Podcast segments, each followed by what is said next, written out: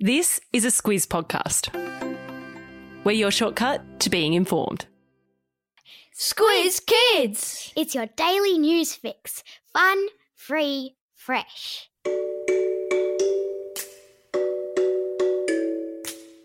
Hello and welcome to Squiz Kids, your fresh take on what's happening in the world around you.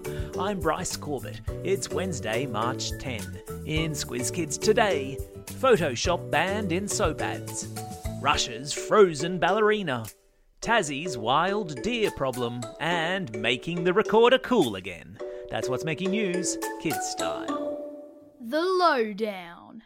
One of the world's biggest sellers of soap, creams, and skincare products has vowed to no longer use Photoshop in its ads.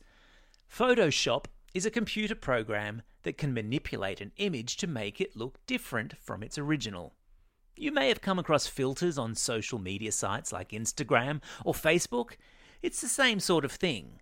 Except in advertising, Photoshop is often used on photos of models to make their skin look smoother, or their hair look shinier, or their eyes look clearer, or their muscles look bigger.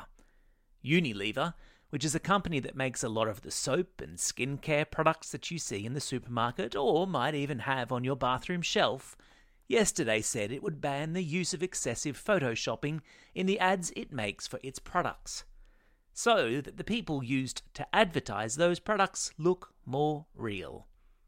Advertising is a really influential force in our lives, and the people who make ads are really clever at working out what we like to see or hear. But as consumers, or people like you and me, get more savvy about picking fakes, advertisers are starting to embrace something closer to real life. Because we're all beautiful in our own way. There are links in today's episode notes to videos showing how Photoshop is used in advertising.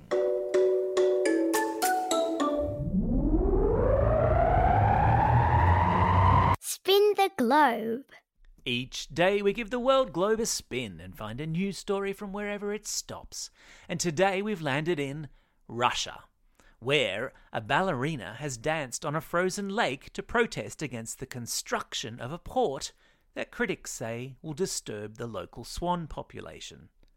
Despite the fact it was minus 15 degrees Celsius outside, Russian dancer Ilmira Bagratunova put on her leotard, tights, and pointe shoes and headed out onto the ice to perform a dance from her favourite ballet. Afterwards, she said she did it as a protest against plans for a large shipping port to be built there, a site at which swans are known to come and nest. And the ballet from which she chose her dance? Why, Swan Lake, of course. There's a link in today's episode notes to video of Ilmira's stunningly choreographed protest performance.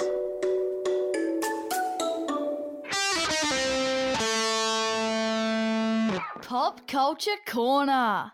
If you're at a school anywhere in Australia, there's a good chance at some stage that you've picked up a recorder. And there's an even better chance your parents, and maybe even your siblings and pet dog, have had to hide under the sofa as you screech and squawk your way through learning how to play it. Well, screech and squawk no more, because the Tasmanian Symphony Orchestra is here to help, announcing the creation of an online course where recorder beginners can play along with professional musicians, from the basics of recorder playing to full blown compositions. What's a symphony orchestra? It's a big group of professional musicians who play a combination of wind, string, brass, and percussion instruments to perform classical music. There's a link in today's episode notes to the Tassie Symphony Orchestra Recorder Initiative. Pucker up your lips and get involved. Animal Kingdom. Still in Tasmania, and the government and park rangers there are beginning to wrestle with the problem of how to manage a wild deer population that some fear is getting out of control. The most recent estimates put the population of wild deer in Tasmania at 53,000.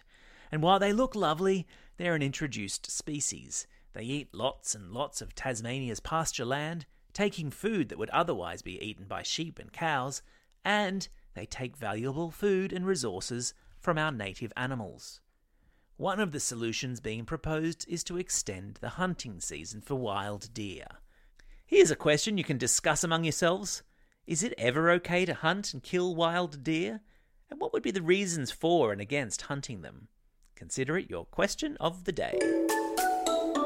Rosie's recipes. Every second Wednesday, we stick our heads into the Squiz Kids kitchen to see what Rosie has been cooking up.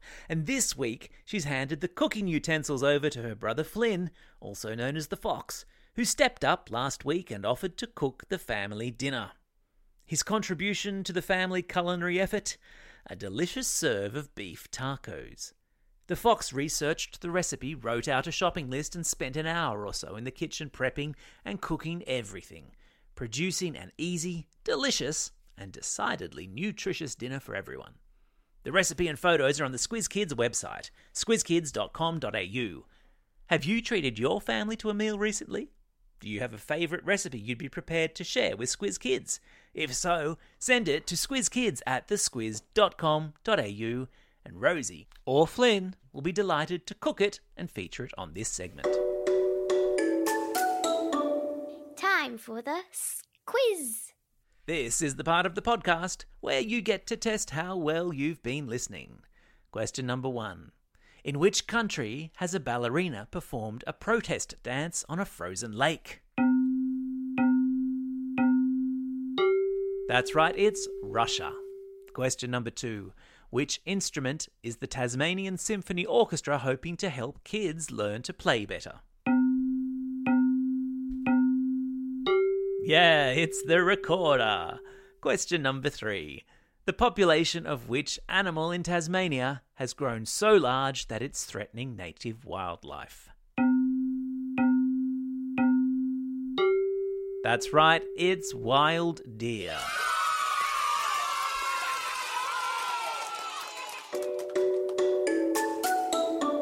Shout outs. It's March 10, the International Day of Awesomeness. A day to recognise that while no one is perfect, everyone is awesome in their own way. So, that's nice. It's also a special day for these Squiz kids celebrating a birthday today.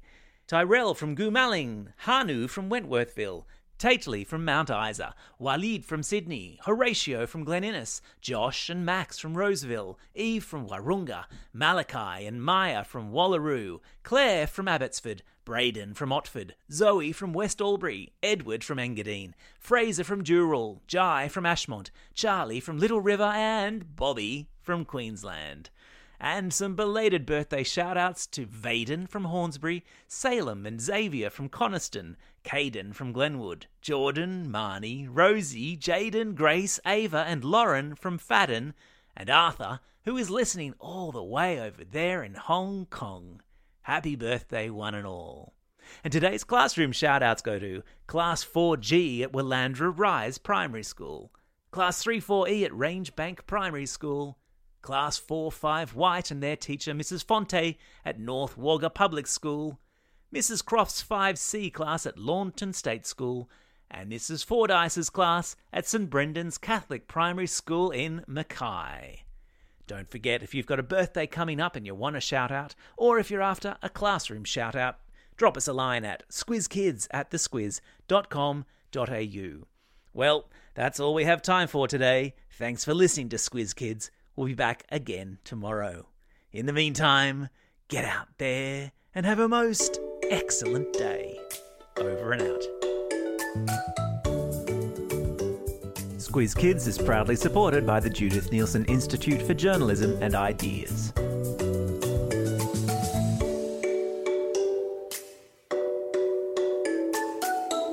Squiz Kids. It's your daily news fix.